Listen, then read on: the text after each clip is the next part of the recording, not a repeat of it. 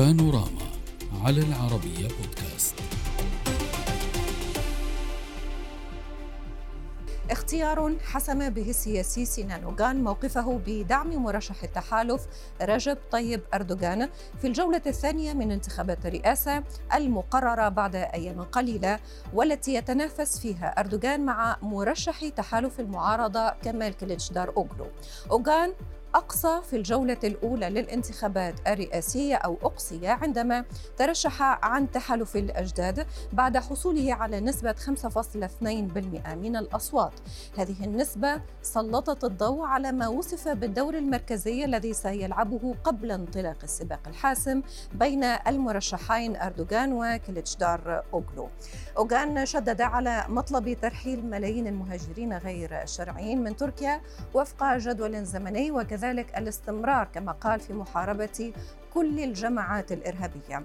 من جهته نفى أردوغان في تصريحات تلفزيونية حدوث أي مساومة مع أوغان أو وجود شرط بحصول الأخير على منصب الحكومة في الحكومة الجديدة في حال الفوز في الانتخابات، فيما أكد أوغان خلال مؤتمر صحفي على أهمية أن يخضع البرلمان والرئيس لنفس إدارة التحالف، متهما المعارضة بالفشل في تأمين الأغلبية البرلمانية وفقد عامل الاستقرار وفق قوله.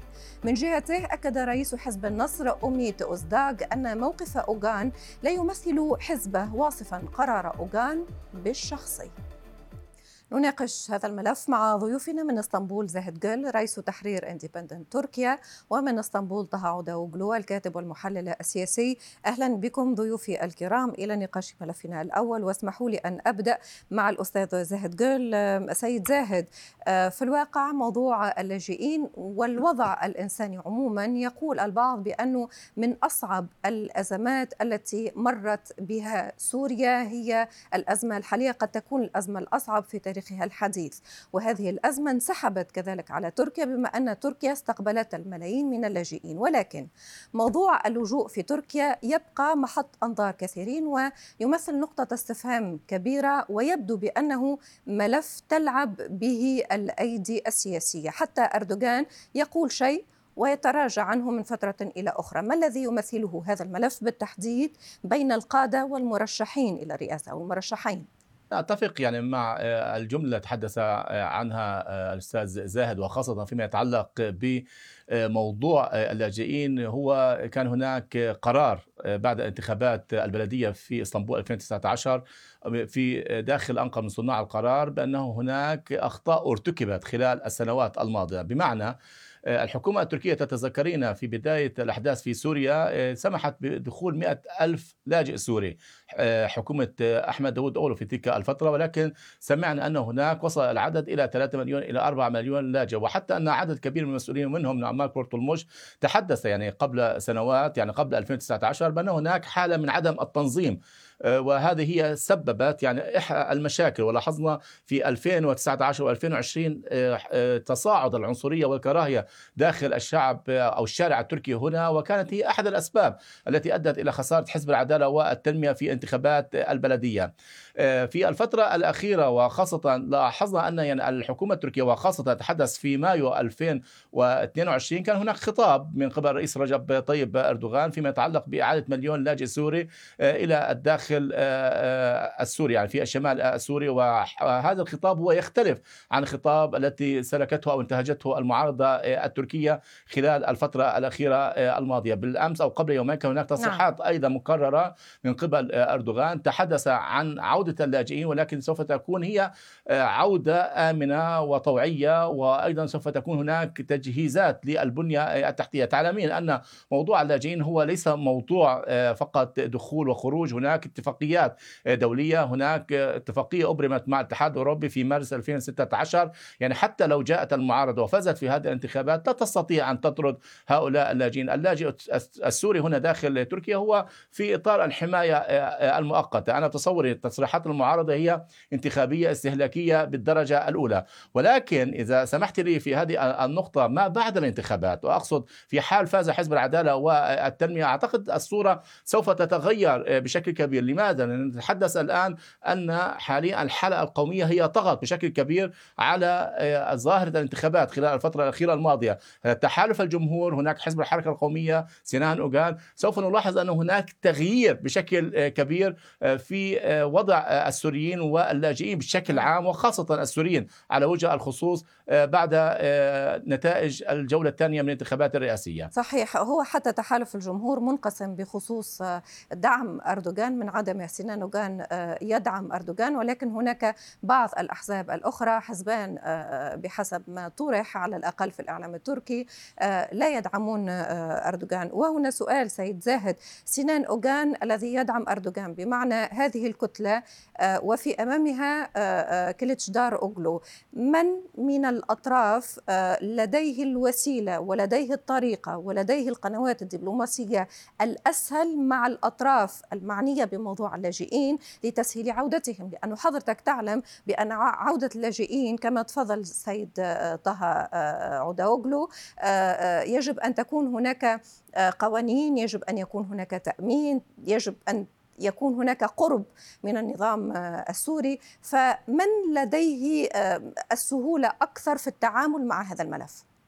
بعيدا عن كلمة السهولة، دعنا نقول من لديه الوضوح أكثر بالنسبة للشارع التركي في صحيح. هذا الخصوص نعم، أستطيع أن أقول بأريحية تامة المعارضة، لأن المعارضة منذ البداية كانت تتحدث عن عودة ضرورية لهؤلاء اللاجئين، وكانت هي من تثير هذا الموضوع منذ سنوات طوال، حتى قبل أن تغير حزب العدالة والتنمية سياسته في هذا الموضوع بشكل واقعي وعملي على الأرض.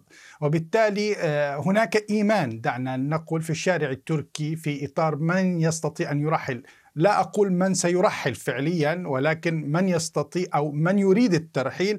لا شك أن خطاب المعارضة أقرب إلى هذا، وحتى العودة العلاقة مع نظام دمشق جزء منها يمكن أن نتحدث متعلق بمفهوم عودة اللاجئين في العقل السياسي التركي، لأن المعارضة منذ أكثر من 10 سنوات وهي تتحدث أن قطع العلاقة مع دمشق أمر كارثي وأمر غير مقبول، لأن ضمان عودة اللاجئين لا يمكن إلا عبر العلاقة مع دمشق.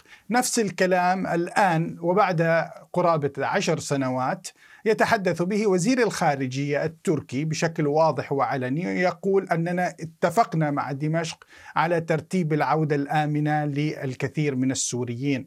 وبالتالي إذن حتى الحكومة خضعت لخطاب المعارضة، دعنا نقول، بغض النظر عما سيترتب عليها من أفعال وتنفيذ، دعنا نقول، على الأرض، لكن من الواضح أن الحكومة خضعت لخطابات المعارضة. الحكومة خضعت، ويقول البعض بأن المعارضة متقدمة بخطوة على الحكومة، لأنها منذ فترة لطالما كانت تدفعها لتحقيق تقارب صحيح. بين الحكومة والحكومة السورية من جهة أخرى. سيد طه، هل يمكن أن تنجح المعارضة فيما، أو خلينا نقول كليتشدار، الآن لم نعد نتحدث عن معارضة وعن حكومة، نتحدث عن كليتشداروغلو وأردوغان، هل يمكن أن ينجح كليتشداروغلو فيما فشل فيه سابقا أردوغان، كون كليتشداروغلو قادر على أن يطرح آلية حقيقية، بما أنه علاقته مثلا مع الحكومة السورية أفضل، أو على الأقل دفع إلى تحسينها منذ فترة؟